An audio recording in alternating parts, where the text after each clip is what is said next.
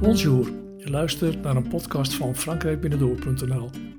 De website over Frankrijk met blogs, e-books, podcasts en boeken over Frankrijk.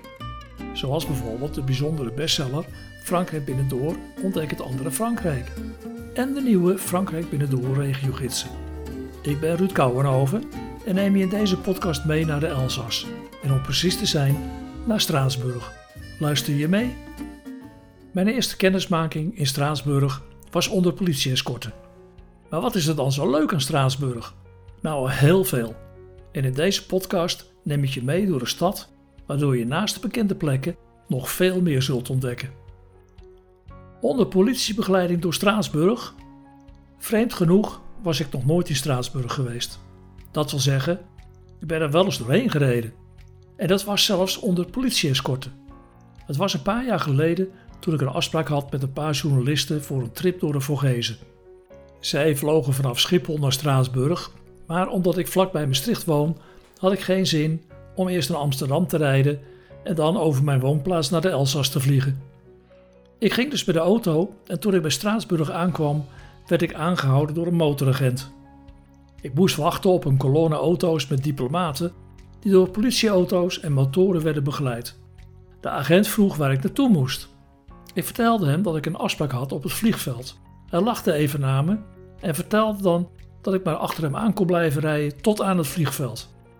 En zo kroste ik een paar kilometer in een kolonne met diplomaten en motoragenten met zwaailichten voor mij naar het vliegveld. Na die ervaring wilde ik ook wel eens de stad zelf zien. Ik greep de kans toen ik voor mijn nieuwe boek, de regiogids Noordoost-Frankrijk, in de Elzas was. Kunt natuurlijk met de auto en dan bijvoorbeeld de wijnroute van de Elzas naar Straatsburg volgen.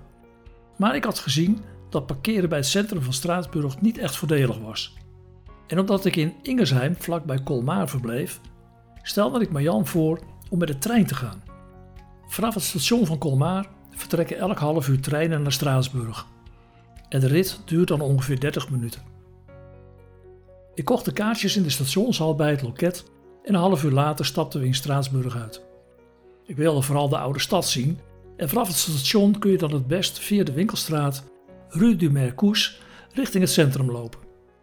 En als je dan bij het warenhuis van Galerie Lafayette komt, loop dan naar de Place Gutenberg. Wat je absoluut moet doen is ter hoogte van de Rue Mercière deze oude straat inkijken en aan het eind doemt de immense kathedraal van Straatsburg op. De kathedraal Notre-Dame de Strasbourg is een van de grootste van Frankrijk. De bouw begon al in 1176, maar werd pas in 1439 voltooid.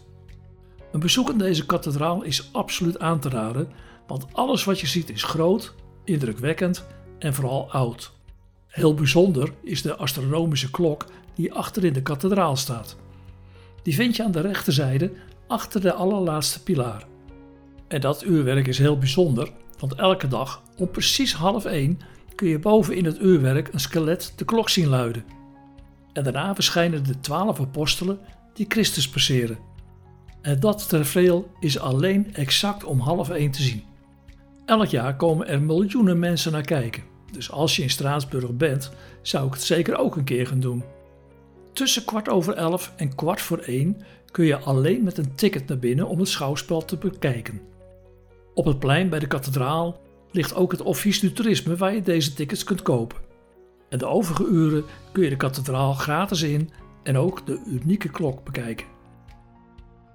Vanaf de Place de la Cathédrale kun je het best naar de Lille lopen, de rivier die dwars door de stad stroomt.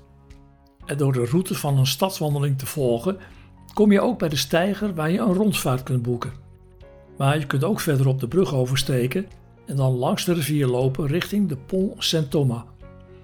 Toen ik rond lunchtijd met Marianne deze brug overstak, viel mijn oog op een prachtig vakwerkpand met gele muren. Er bleek een restaurant in te zitten en als door een magneet getrokken bestudeerden wij de kaart. En niet veel later zaten we aan een tafeltje met een goed glas gewürztraminer en nog wat later kwam de vriendelijke bediende, die de eigenaar bleek te zijn, met een onvergetelijk lekkere en krokant gebakken kalfsvezerik. En terwijl ik dit aan het inspreken ben en de foto voor mij zie, loopt het water mij weer in de mond. Dit is een adresje om te onthouden en de plek is ook al bijzonder. Dus mocht je eens in Straatsburg willen lunchen, vergeet dan de toeristische cafés en brasserieën en ga op zoek naar Le Bistrot des Copains. Aan de andere kant van de rivier ligt de Église Saint-Thomas de Strasbourg. De orgels van deze protestantse kerk zijn beroemd en waarschijnlijk omdat Wolfgang Amadeus Mozart in 1778 het hoofdorgel roemde om de fantastische klank. En er worden in deze kerk regelmatig concerten gegeven en tijdens de reguliere diensten kun je uiteraard de orgels ook horen. De stadswandeling in Straatsburg brengt je langzaam maar zeker naar een ander hoogtepunt van Straatsburg. Maar misschien wel het gezelligste stukje van de stad en dat is Petit France. Dat is het bruisende centrum van een wijk met ouderwets geplaveide straten en vakwerkhuizen waarvan de een nog mooier is dan de ander. De Rue de la Monnaie en de Rue des Dentel zijn er een mooi voorbeeld van.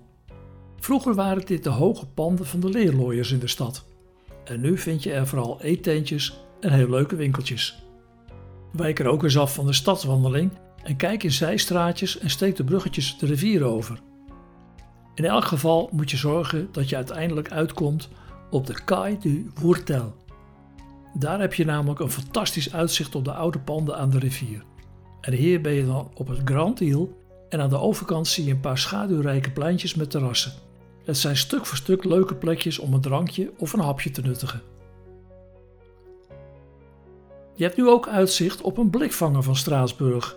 En dat zijn Le Pont Couvert, met daarachter de barrage Vauban.